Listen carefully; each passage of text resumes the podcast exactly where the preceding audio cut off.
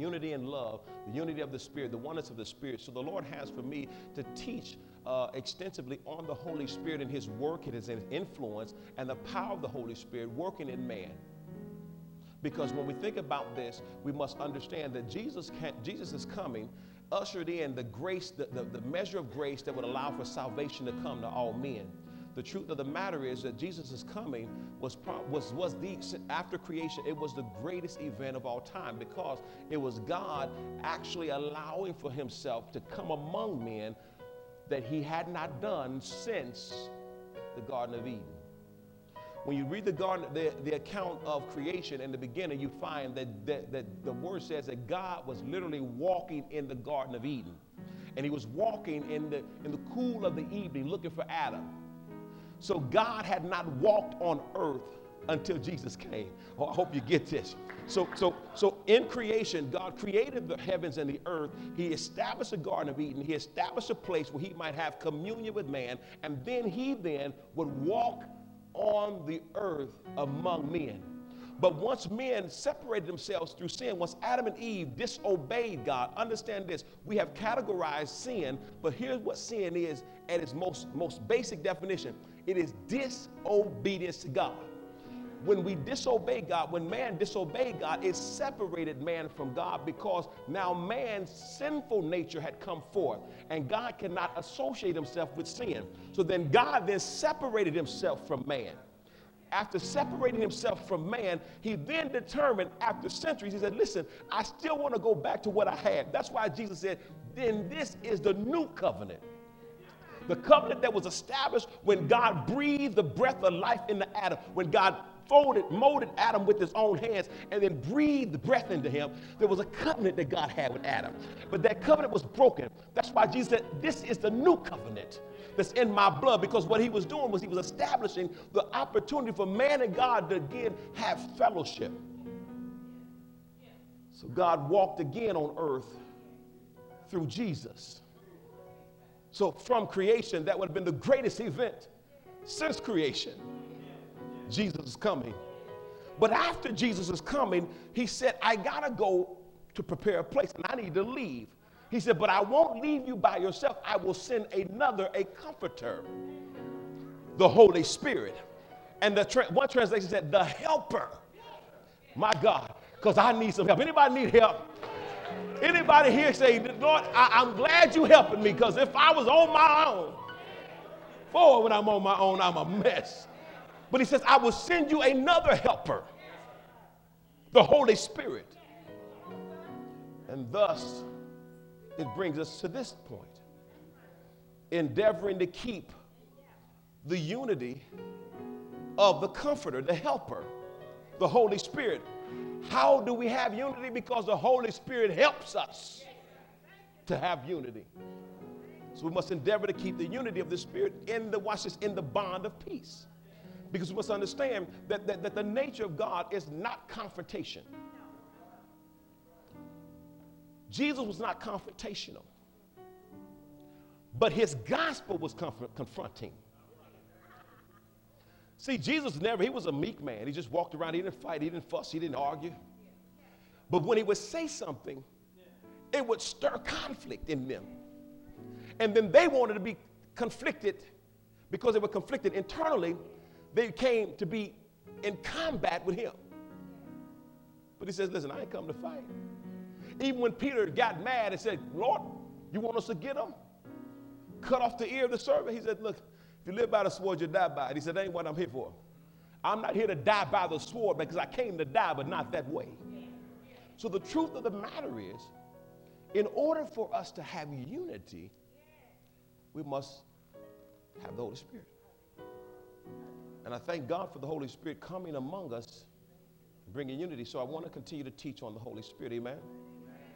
Don't push me in the back. We'll get to spiritual gifts and all that stuff, but that, that's, that's, not, that's not today. That's not now. I, got, I need to lay the foundation. Because here's what happens when you start dealing with the Holy Spirit. Because we're dealing with the spirit of Antichrist, what happens is Satan, when you start talking a lot about the Holy Spirit, he begins to implant evil spirits to confuse things. One of the greatest moves of the Holy Spirit um, of the 19th century was the, the Azusa Street revival, where the Holy Spirit was poured out and people were coming from all over the world. Do you know what stopped that revival? Witchcraft. People started introducing stuff that had nothing to do with God. Started doing odd and weird things.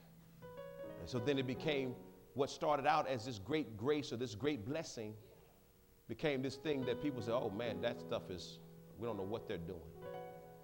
Witchcraft is what stopped it. So I, I want to make sure that I teach you, when we start talking about the Holy Spirit, I want to teach you so you have knowledge. Because after you have understanding, then if you choose to be ignorant, Paul, Paul has a category for it. He says, those who desire to be ignorant, let them stay ignorant. So that's why I'm telling you. I, am teaching you on the Holy Spirit, and I hope you're not thinking that, that God is raising you up to go be a, a, a Holy Spirit crusader. So everybody you know, they even mention the Holy Spirit, you're gonna go try to correct them. No, he don't need any, any correction. He don't need any, any crusaders. He wants you to walk in truth, walk in knowledge, understand that. Because what he says, with all thy getting, get what? With all thy getting, get an understanding. When you have an understanding, now you can help somebody who's looking for, for, for, for, for help. But he doesn't need you to be a crusader. Going sitting in churches, John forward with your Bible under your shoulder, disrupting the service. Brother Pastor, now you said this, but John chapter, because here's what the word says let all things be done decently and in order. You know, ain't no order, and you standing up in no service with your Bible pointing your finger.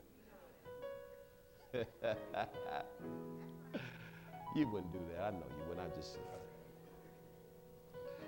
But I want to make sure we have a good understanding. So, so we want to lay the foundation, understanding, because the truth of the matter is, what God is expecting for all believers is that they be filled with the Spirit. Paul says, Be not drunk with wine, where is in excess, but be filled with the Spirit. Every, every, every expect, because what he's talking about is the influence of the power of God in you. So when you're full of the Spirit, he, has, he, ha, he, can, he can influence every area of your life. Oftentimes, we, are, we, we, may be, we may have accepted Christ and been born again, but we're not full of the Spirit. Why? Because we fill, our, we fill ourselves up with everything else. We fill ourselves up with Wayne and Snoop and Kim, Faith, one namers.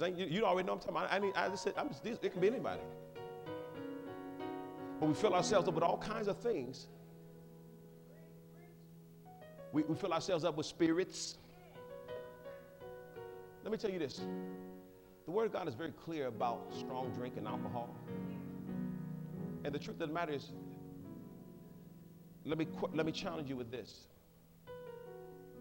If the Holy Spirit is given to be the great influence in our life,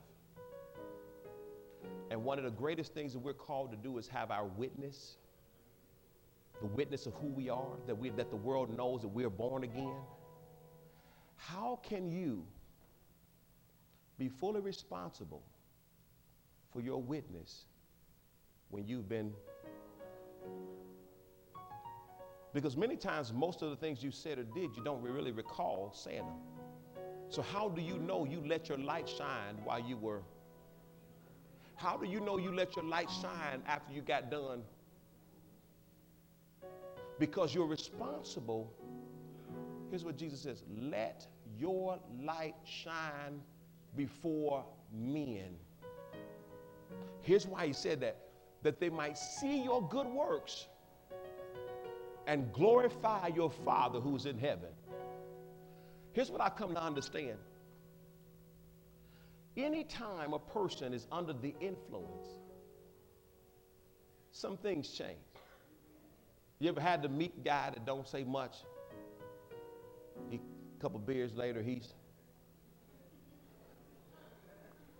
I was just thinking. You always coming down on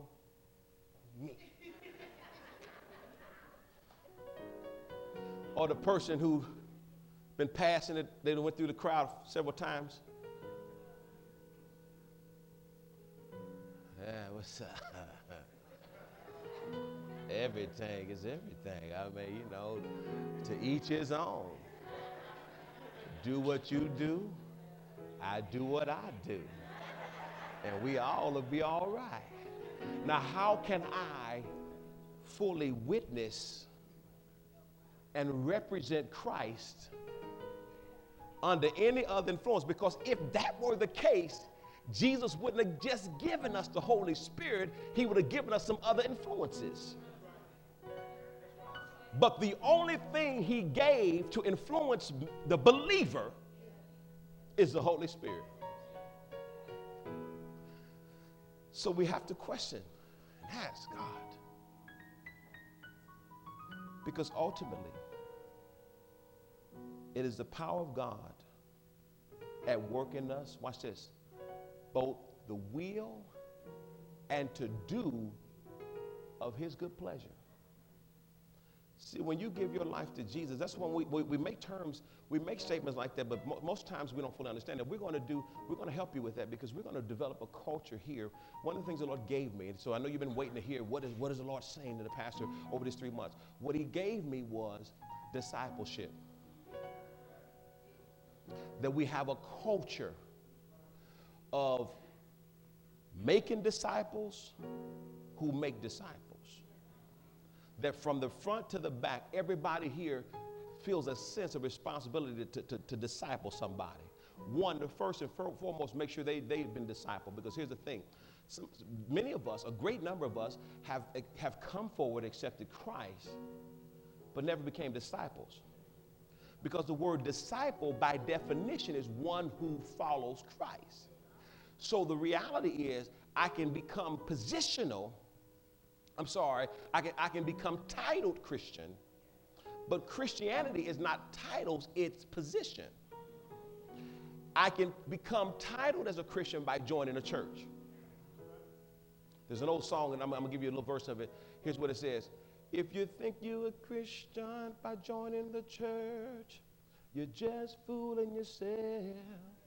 If you think you're a Christian by joining the church, you're just fooling yourself. If you think serving the Lord is singing in the choir and serving on the board, stop fooling yourself. You must be born again. I heard that song one time on a Thursday night at a little church over on the east side as a kid. And what drew my attention was it was like three little guys. They was up there and they, they were harmonized. They had a little thing going. So that's what drew me in. But the words always stay with me. Because the truth of the matter is, I can become titled Christian by joining a church. But true Christianity is a person who's following Christ. Because there are things that we say and do that Jesus very clearly told us not to do. And as Christians, those we do. Here, let me give you one. Jesus says in Matthew chapter, four, chapter 6, do not swear. He said, don't swear by your head because you can't add one hair to it. Don't swear by heaven because you can't deal with that. He says, let your yea be yea and let your nay be nay. But it's nothing for, for one of us to say, I swear, I swear to God. That is not Christian. Jesus said, don't do it. So a follower of Christ doesn't swear.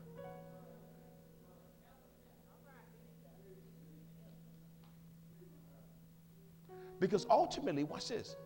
That's what Jesus gave as our guides of how to, how to conduct ourselves. I swear for God. I swear on my mama's grave. I swear, I swear on all I love. That's just, just contradictory. I mean, that's, that's just in stark contrast to following Jesus. And yet, there are Christians, titled Christians, that say, hey, I swear. He says, let your yea be yea and your nay be nay. Here's the reality. If you are a person of your word, you don't have to add nothing to it.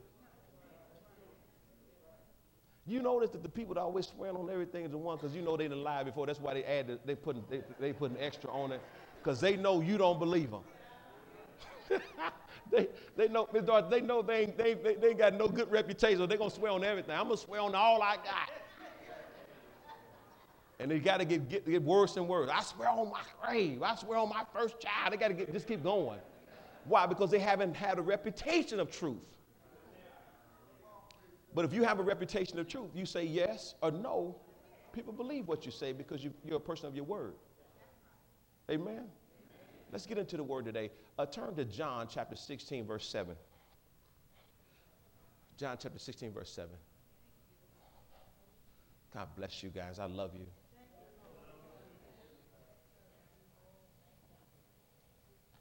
So here's what, the, just, just because you, you already know this, uh, many of you do, but if you don't know this, I, wanna, I always want to reiterate this. So, so the gospel, John's gospel, chapters 14, 15, 16, are all one sitting that Jesus is, this is, this is right, this is the, the Last Supper, this is his last time, intimate time with the disciples before he goes to the cross. And so he's given these, them these, these instructions. So, right here, he's trying to comfort them because in chapter 14, something he tells them, he says, Listen, I'm getting ready to go away. He says, Let not your heart be troubled. You believe in God, believe also in me. My Father's house are many mansions. If we're not so, I would have told you. So he's telling them, He said, I'm getting ready to go, but I'm going to prepare this place for you, and I'm coming again. Now, the, the reality is, he's trying to comfort them because the disciples had spent three and a half years. These are young men. Understand this. These are young men uh, the oldest, one of the oldest ones was, was Peter because we know he had a wife and a, and a mother in law. But the majority of these young men are young men. Uh, some of them were even teenagers, late, mid to late teens. We know that because uh, the, the, the, that uh, the rabbinical history says that, that, that when someone would call, uh, when they would uh, call someone rabbi, that person always usually was younger than that person. So Jesus, when he would have called them to follow him, he would have been, his, he would have been 30. And so we know that all of them were under 30 because they called him rabbi and they were following his teaching. That was a, so. So what would happen is once a young man, and we know that they, they could be young as, as teenagers because young men after they were uh, young Jewish men after their bar mitzvah, which happens at the age of 13, after their bar mitzvah, then they then if they if they, they're choosing, they're trying to determine what direction they're going to go in. And those who want to then pursue a teacher, they would find someone that they would look to to teach them. And that's what Jesus did. So these men, they were looking for somebody. We know Matthew may have been a little older because he had, he, uh, one of the older ones because he also had a job working as a tax collector. But the rest of them we know were younger because you can look at, the, at their history, how they interacted with each other. James and John, we know uh, they, they, they, wanted to, to, to have the, they, they didn't feel like they had a good spot in the group, so they went and got their mother. He said, Mom, go talk to Jesus for her. So the, mama, the mother came and said, Hey, Jesus, my boys, they, they want to know that when you come into your kingdom, who's going to sit on your right hand and who's going to be on your left? Because they're figuring, hey, we're, we're younger in the group. We, we really don't have a chance. So they want their mother to help them out. That sound like a teenager to you? Mama, what am I supposed to do? I'm following Jesus. What I'm supposed to do? So we understand it. So Jesus now is telling these men, these 12 men, these 12 men that he's been working with, teaching and instructing, and, and, and showing them his power for three and a half years. He's now telling them, I'm getting ready to leave you. And they, they, had, they had spent three years consistently with him. Because here's what they said. They said, Lord, we have left all to follow you. So they spent three and a half years following Jesus consistently, every day. And now he's saying, I'm getting ready to leave you.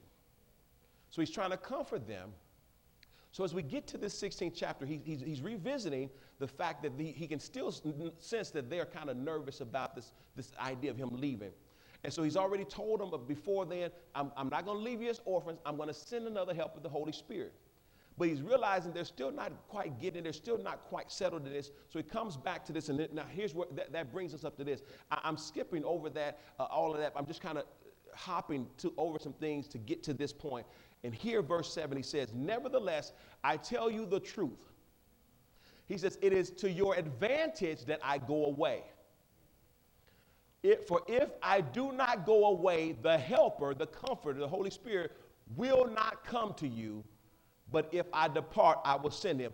And notice this word, he says, I am leaving, but it is to your advantage that I go, because if I don't go, he won't come.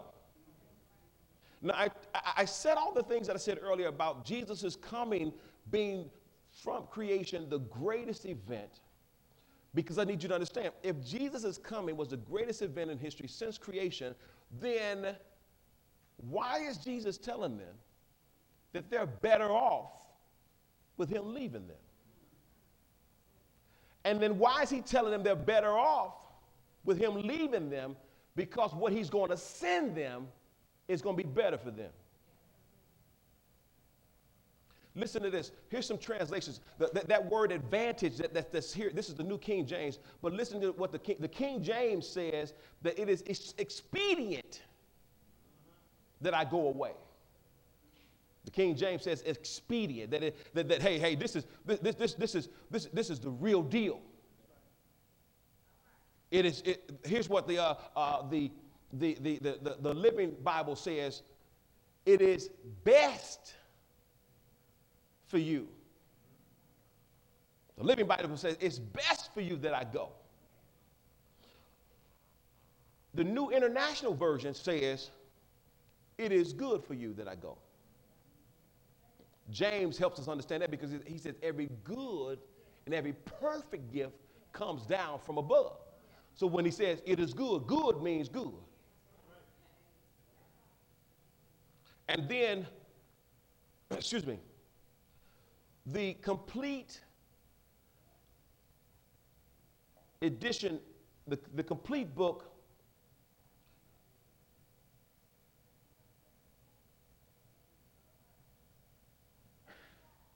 Oh, the Common English Book of the Bible. I just had the acronym there.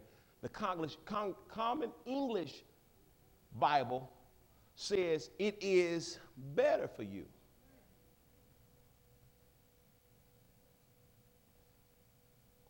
It's better for you, it's good for you, it's best for you, it's expedient for you, it's, it's, it's to your advantage that I go. But look what the Amplified Bible says. Here's this. You found it, Bullock? Praise God. Look here. Look what the, the, the Amplified says.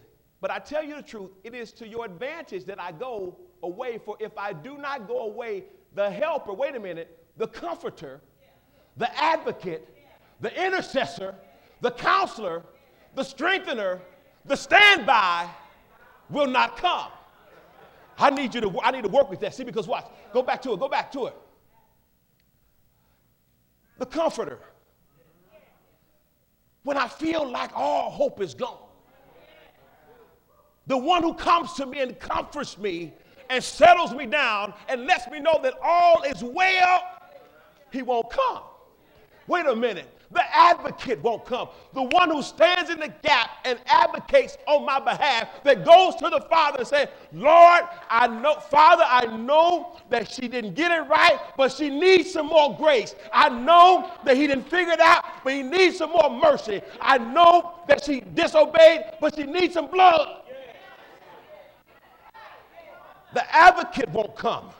Watch this now. The intercessor. Paul says, that the Lord, we don't know how to pray as we ought to, so the Holy Spirit makes intercession for us. What that means is you pray something, it's not according to the will of God. Matter of fact, it's actually contrary to the will of God. Matter of fact, it might be so bad that God wouldn't even want to bother with it.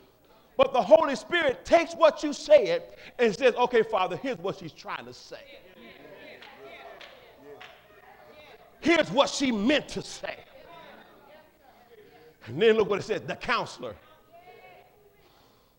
See, when I don't know what to do, I'm sitting there, my mind's boggled. I got all these ideas running in on me. I got all kind of people talking in my ear, and I don't know what to do. I don't know what to believe.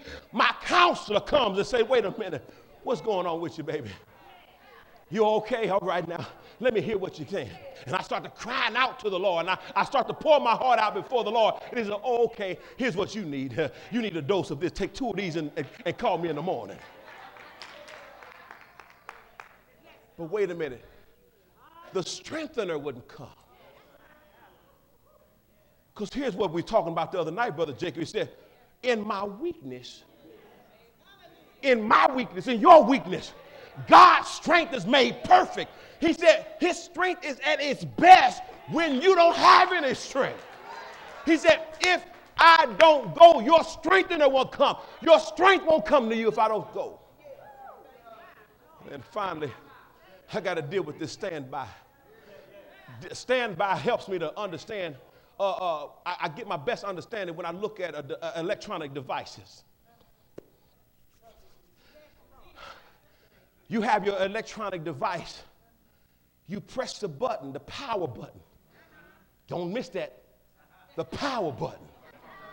When you press the power button, the power is still there when it's on standby.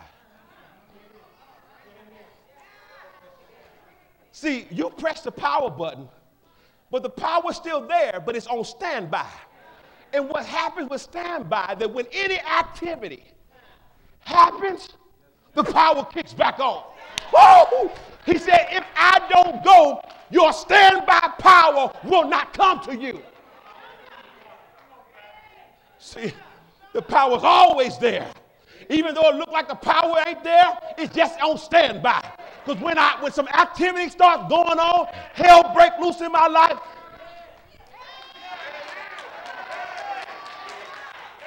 My power is back.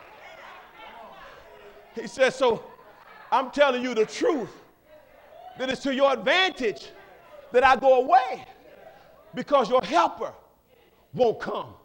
Your comforter won't come. Your advocate won't come. Your intercessor won't come. Your counselor won't come. Your strengthener won't come. Your standby won't come. He says, so you need, you need what I got. He said, because if I go back, I will send him to you in my Father's name. But watch this. When I come to you, but I will go and I will send him, the Holy Spirit, to you to watch this now, to be close in fellowship with you.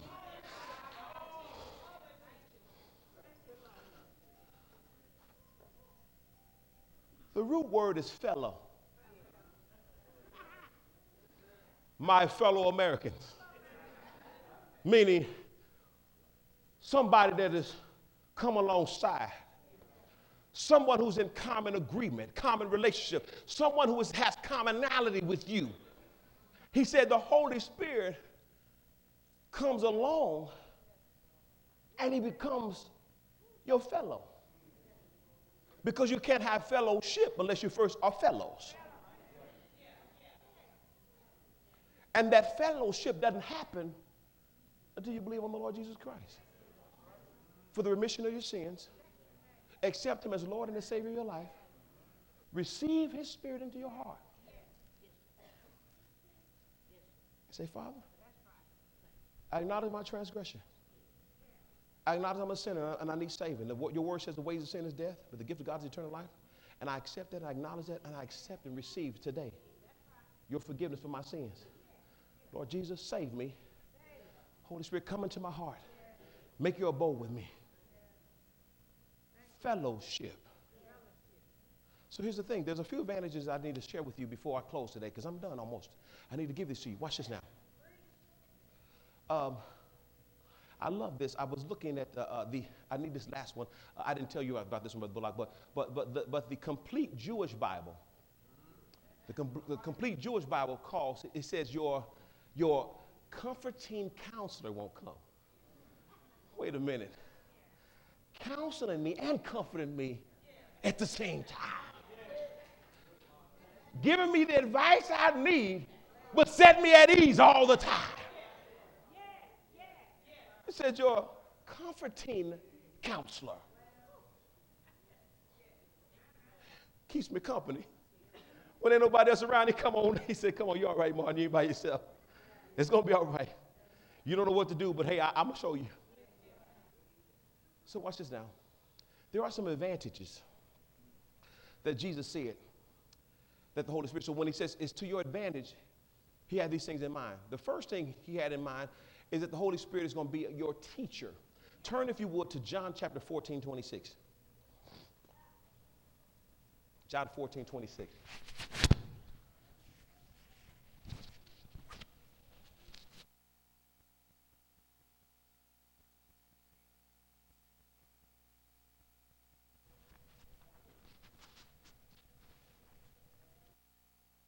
Fourteen, verse twenty-six.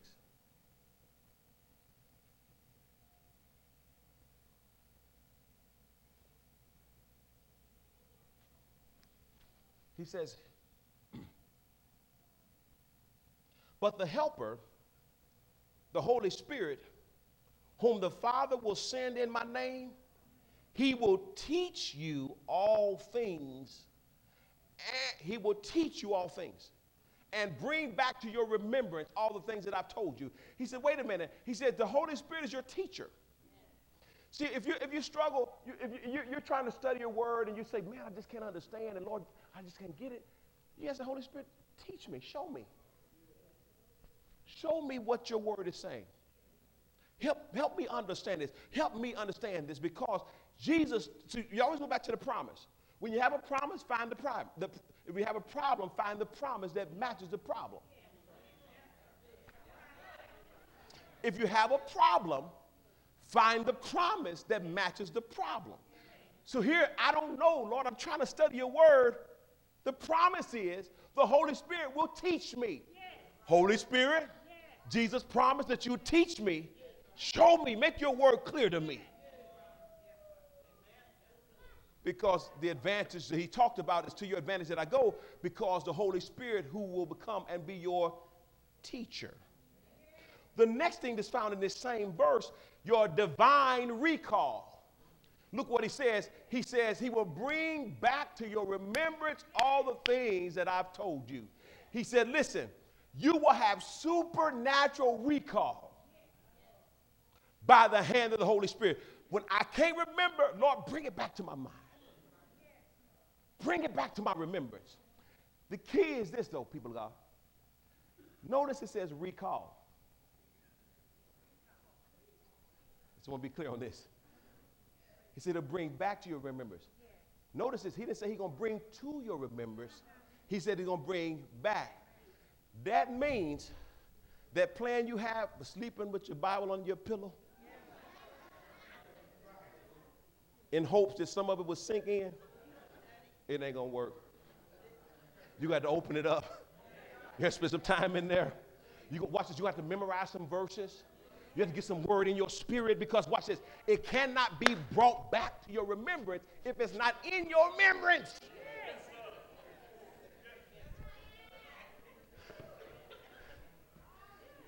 You ever run into somebody at the store, you know you, know you don't know. You, you think you know them. They, they, they, they have a familiar looking face. You go, hey, your name, your name Steve. Mm-mm. No, it's David. Oh, I thought your name was. Well, it ain't. It's, it's David. Eh? Why? Because you never knew his name. So it can't come back to your mind who they were, right? You never knew them. The Lord cannot bring, the Holy Spirit cannot bring back to your remembrance what you did not put in your remembrance. You got to put it in there. Spend some time in the Word. Watch this now. It's a double, it's a double blessing because he said, listen, you say, well, I don't read because I don't understand. He said, well, I'm here to teach you that. Well, you know what? I studied, but I can't remember. I'm here to bring it back to your mind. That's a win-win, isn't it? He gonna teach me the word and bring it back to me. Whoa! That's why Jesus said it's to your advantage that I go because he'll come. He's gonna teach you. He's gonna give you divine recall. That's the second one, divine recall. The next one is he will dwell in you. Turn, if you would, to John 14 and 17. He's going to dwell in you. Come and take residence inside of you. Come and be your companion, your daily companion. This is important because watch this now. This will help somebody today. You see, all this talk about the Holy Spirit. I don't understand all this, but watch this. Here's, here's the reason why. He's the, the Spirit of truth, whom the world cannot receive. I need to pause and say this because I'm always about your soul salvation. Jesus, the Word of God says that the world cannot receive the Holy Spirit. Here he's talking about the, the unbeliever, the, the, the non born again. When Jesus refers to the world, he's talking about the non born again. He says the world cannot receive him because it neither sees him nor knows him. See, here's what happens. In order for a person to be born again, the, the, the beginning, the, the, the, the, process of being born again is a work of the Holy Spirit. Because here's what happens it is the Holy Spirit that actually convicts a man's heart to recognize that he's a sinner. So when Jesus talked about it, it can't see him because it doesn't know him, because they have not had the conviction of the Spirit and accepted that, asked for forgiveness, and been saved. Because anybody who feels the conviction of the Spirit, responds to it, resulting in salvation, they know the Spirit. But notice he said that, that the world cannot receive him. Because here's what Paul said in, in, in, Romans chapter 8, verse 15. He says, He that has, verse 9, Romans 8 and verse 9, he that had not the Spirit of Christ is not his please, please, people of God, I'm, I'm, saying this and I'm saying this with all freedom and liberty because I don't, I, I, it's, my, it's not my responsibility for your salvation, but it's my responsibility to give you the word so you can be saved. That the truth of the matter is, it is your responsibility, your personal responsibility to know for a doubt that you have been born again. And the truth of the matter is, if you don't feel the presence and power of the Holy Spirit in you, the Word of God says that He is not there and you are not Jesus's. You may be a member of the sanctuary church. You may be a member of another church. You may be a member of the, of, of the Episcopalian uh, uh, the, the uh, uh, uh, diocese. You may have you have risen the ranks. But he says, if the, he that has not the Spirit of Christ is not his. Jesus has confirmed what Paul said because he says the world cannot receive him because it does not see him and does not know him. But he says, but you know him. He says, because for he dwells with you. He says, but but but but here in a few days, he's not just gonna be with you, he's gonna be in you. See, the Holy Spirit had always, we're gonna, we're gonna teach on this. I'm I'm gonna show you uh, how the Holy Spirit, uh, what God used the Holy Spirit in, in the beginning, in the Old Testament, and how he used him in the New Testament just as a, as a precursor to that the Holy Spirit in the Old Testament, he used, he, he gave the Holy Spirit to people for specific purposes. But on the day of Pentecost, the Holy Spirit was released to be able to indwell in all men. So no longer God was going to just select certain people for a certain task and put the Spirit on them. He was going to allow for all those who would come into knowledge of the Christ and the salvation would to then now have the Spirit in them.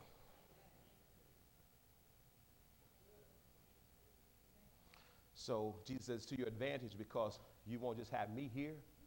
I'm not just going to be with you. When the Holy Spirit comes, I'm going to be also in you. To your advantage that I go. And then this next one. Here's the next one. Uh, he, would, he testifies of Jesus.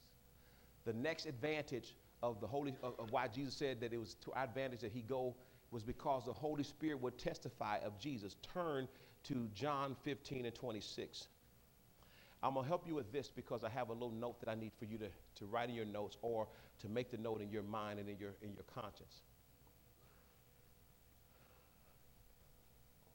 After you're there, after we read this, this chapter 15, verse 26, I want to share this with you.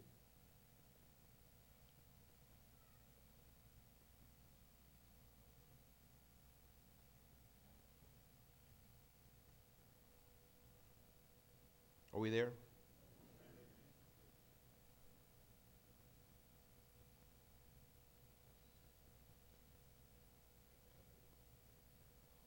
But when the Helper comes, whom I shall send to you from the Father, the Spirit of truth, who proceeds from the Father, he will testify of me. Let me share this with you. Here's a note for you to write down. The Holy Spirit assures us that Jesus is who he said he is. The Holy Spirit, because of his testifying, his witness in us, it gives us an assurance that Jesus is who he said he is. Here's what happens oftentimes when tragedy hits our life, we start to question God. Well, God, if you're God, then why this? If this, if this, then this, then uh, well, if God, if, if you, why would you do that? Why, why did you allow that? If you didn't do it, then why did you allow it? See, the Holy Spirit in us, because He testifies about Jesus, even when our mind begins to try to wander down that path of doubt, He says, wait a minute, you know Jesus who He is. You know He saved you. You know what He's done in your life. This situation does not define God. This matter does not define God. Everything that God has done is not defined in this incident. Because the Holy Spirit is there to testify. So here's what happens. You know, you don't remember testifying service? Testifying service. If you have been for those that have been in church a long time, uh, we don't do it as much anymore, but we do it sometimes on Tuesday night in Bible study. We'll just say, hey, anybody want to offer a, a, praise report to the Lord? And so you stand up, and so somebody will stand up and say, first giving honor to God, Pastor, saints, and friends, giving honor to the Lord Jesus Christ. I thank you for saving my soul. Thank you for making me whole. I, I, and after, after a litany of, of, of other little statements, they say, pray my strength in the Lord. Pray for me as I pray for you. And they sit down. Right? Uh, oftentimes in those testifying services, it get off track. You know, you get somebody up, they start telling stories. They start, because see, I was telling them that they should stay out of my face. And I had to pray because I was getting ready to fight. Well, that ain't no testimony. the testimony is about Jesus. Let's get to the Jesus part. Five stories later. Now, one more thing, saints. I was on my, I was standing in line, and this man, he came up to me. You know, I'm a single woman, so I'll be careful about who come up to me. I said, I'm saved. I want, I want no mess. Like, well, no testimony. You, you the testimony is about Jesus. So here's what happens in the moment where doubt starts to attack my faith, the Holy Spirit stands up and says, First, give it to God, who is the creator of all things. The one who spoke into nothing and there was something. The one who hung the stars in the sky and named them all by name. The one who counted the hairs on your head today. He is the one who still is with you. And in the midst of my storm, in the midst of my trot, my soul cries out, Hallelujah! Why? Because the Holy Spirit is testified in my spirit. I can't help myself. I got to, oh, let me find a place. I got to tell somebody. I got, why? Because he's testifying. He's bringing back to my remembrance what God has done. And in the midst of my sorrow, in the midst of my tears, in the midst of my trial, I find myself dancing before Jesus. I find myself weeping before him. I find myself thanking Jesus. When I was questioning, I thank him. So he says it's to your advantage because when he comes, he's going to be a testifier. I believe I'll testify. The Holy Spirit just waiting. You discouraged, okay, let me testify. First, giving honor to the Father, the Son, the creator of all, the, the creator of all things, the Alpha, the Omega, the beginning, the end, the first, the last, the one who changeth not, the one who promised to never leave you nor forsake you. By the time you get done with the testimony,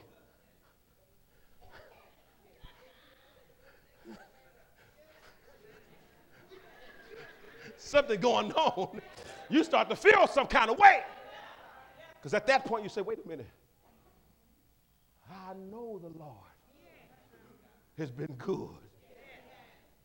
This I know the Lord is for me.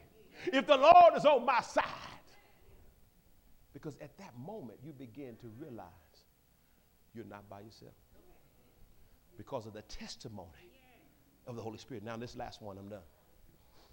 He said, It's to your advantage that I go away because your divine guide won't come. divine guide.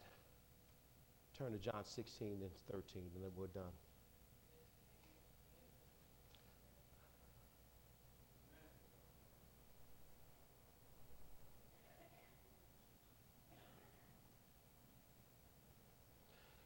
Here he says in, in this, this, this uh, 13th verse of chapter 16 says, However, when he, the Spirit of truth, has come, he will guide you into all truth.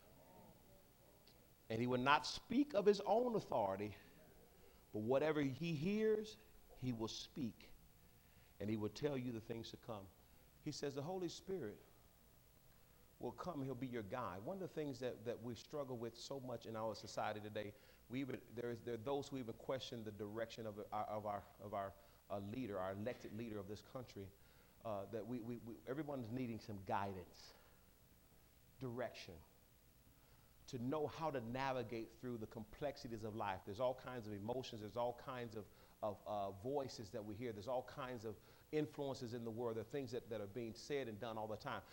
You can't even watch a movie now without some type of agenda being pushed upon you. You can't watch a commercial without some kind of agenda being pushed upon you. You can't, uh, your children can't watch cartoons. You can't watch a Disney or, or a Nickelodeon movie without something being pushed upon you. If you're watching a, a, a sporting event, the commercials in between the events are pushing messages upon you.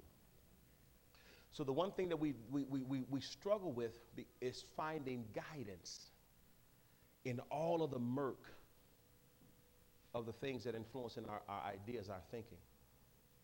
See, the truth of the matter is, oftentimes, even in our parenting, we're, we're, we're, being influenced on how to parent, not by the Word of God, but by the messages that are being portrayed. Oftentimes, we feel pressured uh, wives feel pressure to put certain type of uh, expectations on their husbands because of what they've seen, what's been projected to them. Husbands have certain kind of expectations upon their wives that they're seeing because of certain projections that they've seen that have been influencing their thinking, their ideology. Children are struggling to understand who the, what their identity is because of what kind of influences that have been projected upon them. So Jesus says, because of all of the things that can influence your life, because of all the things that can derail your direction. Because here's the truth of the matter if, if every good and perfect gift comes down from God, then that means everything He guides us in will lead us to one of His perfect gifts. But can we agree today that many of us have, have, have, have partaken in, taken upon a lot of things, a number of things over the course of our lives that have been detrimental to us. Can we agree to that? Can we say there have been a lot of things, a lot of decisions, a lot of places I've gone, a lot of people that I've allowed in my space that have taken me so far off course? Watch this now. And if God, the Bible says the steps of a good man are ordered by the Lord, those steps, when those steps are out of order, it then takes the timing out of order some things in our lives are way off timing wise. Why? Because we did not get the Holy Spirit's guidance, and then it took, we had to take the long way around. I gave you this message a while ago the GPS. The GPS on my, on, on my phone in your car, what it does is that it gives you the path that you're supposed to take. It maps it out and says, here's how you're supposed to go. What happens is, if you miss the turn, it does something called reroute.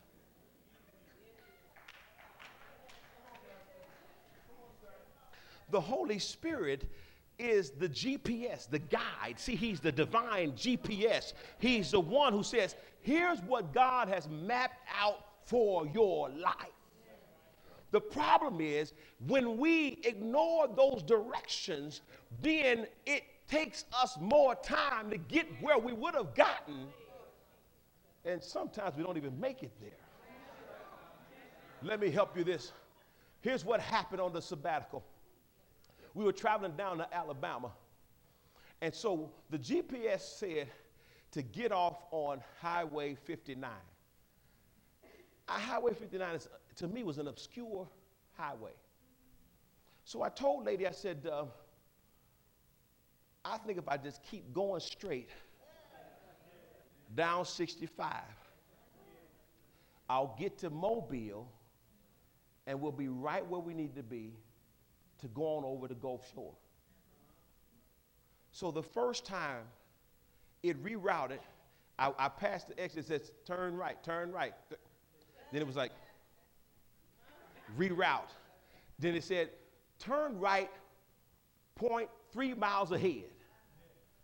Lady looked over at me, I just kept looking.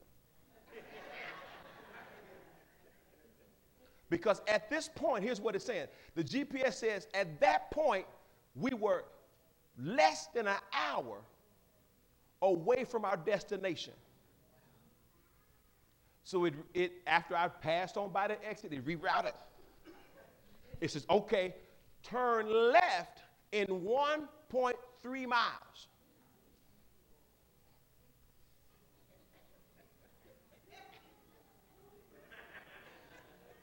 She looking over at me. I said, honey, I, I, I, I'm pretty sure this, is, this, this is going to work. It said, this last one, Deacon Moore, because it was taking me all the way down to 19 back to 59. When I saw that it was, it was saying go back, it's still taking me back to 59. I said, I'm still going to pass it up. It said 8.3 mile, take the next exit. 19, I rode right past it. Then at that point, it just said, look, just going down here, it said, You are now one hour and 45 minutes from your destination.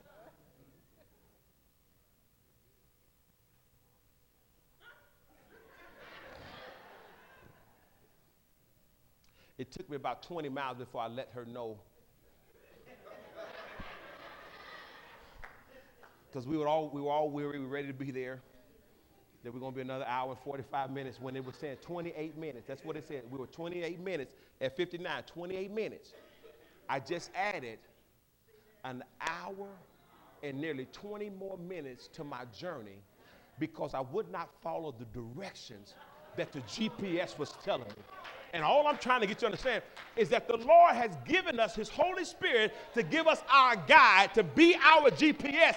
And the problem is, oftentimes, we go past and He reroutes and try to still get us to the destination, but we drive past all of His rerouting. And finally, He said, just go ahead and take the long way around. Just go ahead and take the next 30 years to get there, 20 years or five years. It, it would have took, it would have took six months, but now it's going to take you four years to get there. Because you won't just stop and let me guide you like I've been given to you to do. He says the Holy Spirit, when He comes, He will help you. He's a helper. He will guide you sometimes when God says, that ain't it, that's not the turn to make. We still make it. And then we suffer. We take longer to get there. But watch this now. Here's how this grace works. Once we got down to Mobile, it started rerouting again. I said, oh, we got down there. And then they started taking us to some places that I thought maybe the GPS and it'll reroute itself out of the route. Because it had us to pull off, drive down, they said turn right on Cornell, and we all back down in the neighborhood and turning back behind buildings. I was like, oh. But I'm in it now, I don't know where I'm at, so I got to stick with it rerouted and gave me a shortcut. Even in the midst. even in the midst of my disobedience, it gave me a shortcut through my long way around. Because here's what Jesus said My grace is sufficient for you. Woo! Thank you, Jesus. Thank you, Jesus.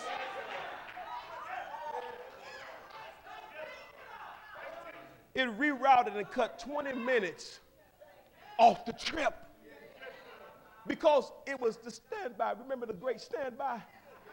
It was just waiting for another route to come up. So all I'm trying to get you to understand this Holy Spirit is given to you as a gift, a precious, wonderful, loving, merciful gift. So we must acknowledge his presence, acknowledge his value. Stop just running and doing and say, Lord, Holy Spirit, show me. Tell me. Stop letting somebody push you into making a quick decision. Say, something, no, I need some time. Here's what I'm going to help you understand. The Lord would never put you in a high pressure situation to make a high pressure decision based upon emotion.